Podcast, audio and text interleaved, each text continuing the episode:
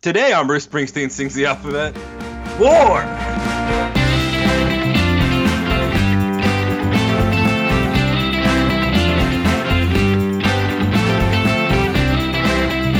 Hey everybody, and welcome to Bruce Springsteen Sings the Alphabet. It's the only podcast where we talk about every song in alphabetical order. I'm JB Clark. Not every song. every Bruce Hey, every- Springsteen song.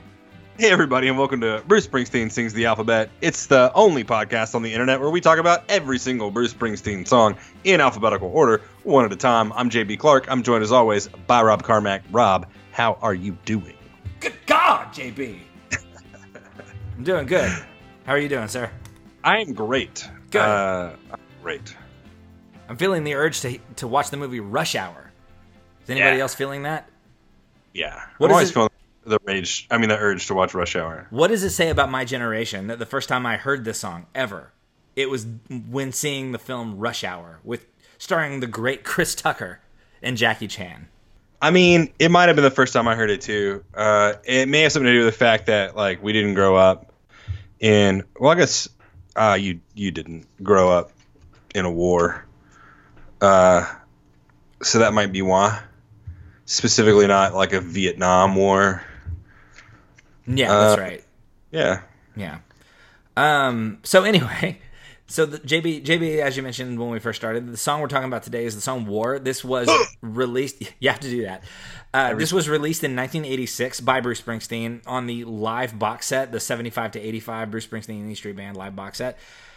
And this is obviously a cover song, and it was uh, originally it was written by Norman Whitfield and Barrett Strong for the Motown label. And we were talking, JB and I were talking off off mic a little bit about how one of the things about Motown was they had they had songwriters and then they had performers. And a lot of times, what would happen is you would have these songwriters, not unlike Norman Whitfield and Barrett Strong, who would write a song and for for the label owned by Berry Gordy, and Berry Gordy would then start distributing songs to whoever he felt like would it would be best served by. And a lot of times, very like you you could get one song that would get picked up by three or four different artists, pretty much just like throwing paint at a wall, just being like one of these has to become a single. So, uh, so it was it was written for the Motown label, and the original vocalists on the first recording for Motown were the Temptations. That's so the very first release of this ever was by the Temptations, but it was re-recorded by Edwin Starr in 1970, and that's who made it a, a hit single. So the version most people are probably familiar with, the version in the, in the movie Rush Hour, is the Edwin Starr version. That's probably the version most people have heard. and that one's a lot more rock and roll than the Temptations version. Yeah, it's it's it's very big. It's got the horns. It's got the. I mean, he's really he's really pushing it. And uh, this became one of the most well-known protest songs ever. Like we talked about "Turn, Turn, Turn" as a as an anti-war protest song. This is Yeah. this is like the granddaddy of all anti-war protest songs of that era. Let's see. So this recording was that on, on the Springsteen box set. This recording was performed on September the 30th, 1985 at the Los Angeles Memorial Coliseum and it which was on the Born in the USA tour.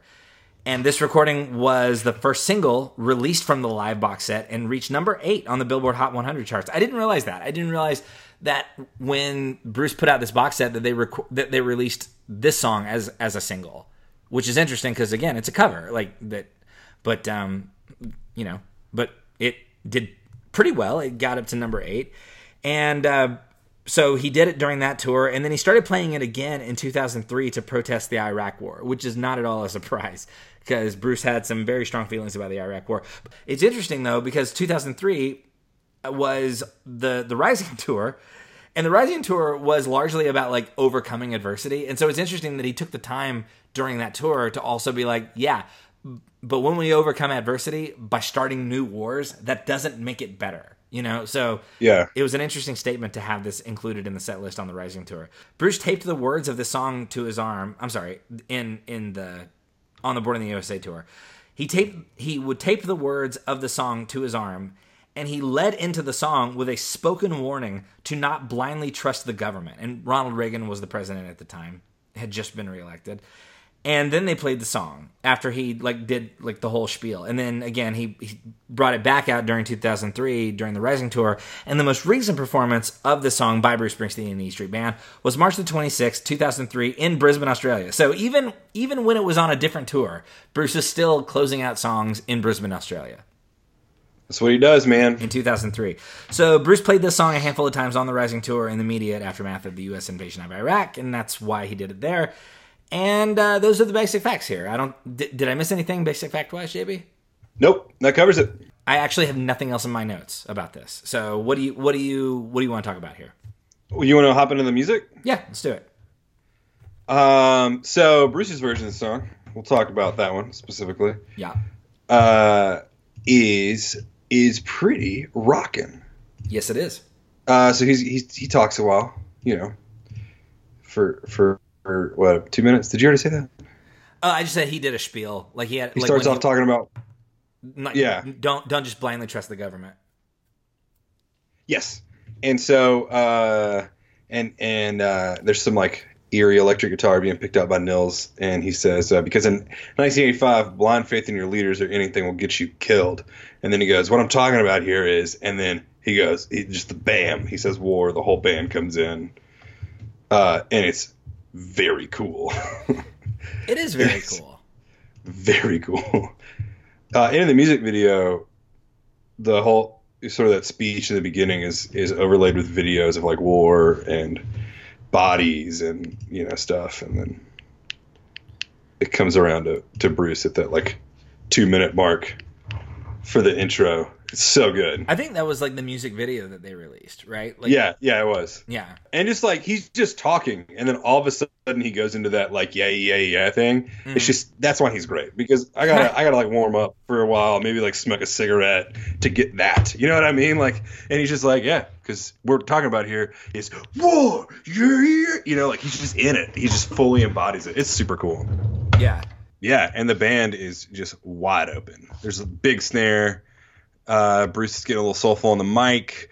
Uh, the big man's doing a bunch of the hoods, and Nils closes out with a barn burner guitar solo. And Gary's doing some some cool sort of the R and B uh, send up on the bass. Like that's the part that most resembles um, sort of Motown. Is is Gary's not necessarily the original version, but Gary's um, bass playing kind of is a send up to some of that Motown sound. Yeah, I think so too. Well, and, and I mean, this is this is kind of the E Street Band just in the pocket, right? Like th- this is this is a- a- like the E Street Band live doing a big like raucous cover of of a Motown song. Like this is this Yeah. they are this is what they do. This is um quarter to 3, this is, you know, Detroit medley. This this is where Bruce this is where Bruce finds his way home on the stage. Yeah. You know, It's it- awesome. When when in doubt, bring out some Motown and let Bruce Springsteen and the E Street Band do what they do, and it will always it will always please the crowd. Yeah, absolutely. So that's what he does, and it's it's helpful also that he he packs it in with this statement about the Reagan administration and trusting the government, and and it's you know that he frames it in such a way like you have so you have kind of the best of both worlds in this one song, right? Because you have the side of Bruce Springsteen that's very politically awake and conscientious, and you know has has something real to say, but you also have like the fun, playful. You know, Motown loving Bruce, and like this is the one place where those two those two different versions of Bruce can kind of meet up on stage with the E Street Band behind him, and like really kind of like light the whole place on fire. Yeah, I love it. Mm-hmm. Yeah, love and watching that video. It's just that it's got that live performance in the, the music video, and it is so much fun to watch. The band is like locked in, and Nils is so cool. Uh, so cool. And that was that was Nils Lofgren's first tour with the E Street Band Yeah, because that was, was. Um, very famously uh, Stephen Van Zandt had had recently quit the band in towards the end of the recording of Born in the USA, and um, and Bruce called Nils because up, up until that point Nils had mostly been working with Neil Young, and and so Nils already I mean he was already a pretty like well known widely respected guy on his own so to be Yeah. brought into the E Street Band really like it, it, it just like it, it brought a whole new dimension. And Nils also has has spoken elsewhere about like just being like I, man, I was just glad to be a part of it. It was just it, it was a great place to be on, like on tour with the E Street Band. So uh, so I think Nils probably injects the show with with some fresh energy on his own, and but then also to kind of give him give him space to you know do his thing on the guitar solo here was pretty great. It's a good recording. It's it's cool to watch on the video and um, man, I, I'm sure I'm sure if if I had if I had not been four years old, I'm sure I would have really enjoyed catching one of these shows and, and just really enjoying you know what the E Street like. I, I I would imagine if this was somebody's first exposure to Bruce Springsteen and the E Street Band, as it was for a lot of people on that tour. I would imagine like you you got a li- lot of lifelong fans that found their way to Bruce on that tour, and this and this recording kind of shows you like yeah they they still had it like they were still Yeah. you know they were because because it's interesting because you get the like in 1975 you get the um Hammersmith Odeon recording, or not? I mean, that comes out later, but that was recorded in 1975. So that's what that's what the E Street Band sounded like in 1975, 1985. This is what the E Street Band sounds like live, and I gotta say, I think they've improved like a fine wine. You know what I mean? Like I, Oh, yeah. I, I think I think Bruce Springsteen and the E Street Band always gets better. You know, I, I, I don't I don't think they've ever depreciated in value, and I think this is No. one of the pieces of evidence that shows you that. Yeah, they're just yeah, they're so tight live, and this this was seemed like it was a really fun era Yeah, well, to and see them live. Well, and I mean, imagine I and I, I think about this a lot because like 1985, this this album and this tour, Born in the USA, this is what really launched Bruce Springsteen into mega stardom. This is this is when he went from being like a famous musician to being an like a global rock star. And Yeah. so imagine being one of the many, many, many thousands of people who caught the show and was like, I am a Bruce Springsteen fan for life. And then three years later, or two years later, he puts out Tunnel of Love, which is very different. And then they go on a tour, which is a very different tour. And then he breaks up the E Street Band. And like, imagine being one of those fans that, like, you probably feel like, I mean, even even though a lot of people found him on that tour, I would imagine if you found him on the E Street Band on on that Born in the USA tour, and you were paying attention to what he did, like the, his next three or four steps, I would imagine there was a part of there. Were, there were probably certain people who were like, "Oh, I, I caught, I found him just at the very end," you know, not ever, not Right. knowing that that this was all sort of a part of a much much larger narrative arc, you know, that the Bruce himself didn't even know about at the time. So, you know, because that's what I wondered when I saw him on the Magic tour. I wondered like, oh, did I did I catch this at the end? Did I did I find did I find Bruce Springsteen just in time to to watch him say goodbye? And thankfully, I didn't. Thankfully, he's he's had a very fruitful, you know, third act. But um, but I do wonder if in 1985 people wondered about that as well. Right? Yeah. You know, And Anyway. it, say what? I said, worry no more. Like if that was your worry, you, Yeah, you for could- sure. Still got it. Well, and I, I hope that the people who did find him on that tour have been satisfied, you know, in over the last couple of decades, as as Bruce has just sort of shown, like, look, I, I'm going to do a lot of different things. It's like sometimes I'm gonna we're gonna do the big rock show, and everybody's to love it, and there are to be times when I go to Broadway for a year, you know, or Yeah. you know, I'm to do Devils and Dust, I'm to do Ghost of Tom Joad, I'm to do the Seeger sessions, like just you know, don't don't just expect him to just do this over and over and over again. Like he's he's great at this, he's the best in the world at this, but he also like the the thing that makes him great is also the thing that keeps him from doing the same thing over and over again. Absolutely. That's that's what separates him from being like Jackson Browne or um, any one of these legacy acts that just sort of continues to do the same thing over and over again. Is that he he remains artistically engaged and curious, and so um, anyway, I'm I'm not t- totally sure how we got off. Oh, because we were talking about the live performances. So Yeah, yeah, Yeah. Absolutely. That's what we're talking about. How many Nils Lofgren guitar solos did you give? I didn't rate it in my notes because I just want to keep thinking about it. Hmm.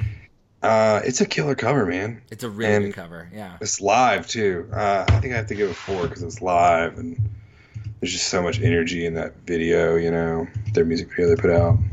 Man, people are gonna think we're cheating because I'm I'm a four also. What? people are gonna think we're planning all this. But yeah, um, I mean, I got I got no complaints about it, and uh, it's it's a strong cover. I like it. It's a four. Yeah, Yeah, man, it's very good. fantastic. Yeah. Are we done? Uh, yeah, that's it. That's war. Man. All right. Well, the cover song is always like we get to the end. I'm like, oh, right, because we don't. I mean, we don't have to talk about the lyrics. Like everybody knows the lyrics. War. What is it good for? Absolutely nothing. Then you, Huh, s- say it again. then you say it again, and you do that for a while, yeah, and then um, then that's the end of the song. that's it. Song's over. Um, I, I mean, there's there's some other stuff in there. It's the you know, but The friggin' guitar solo. Yeah. it's so good. it's very good.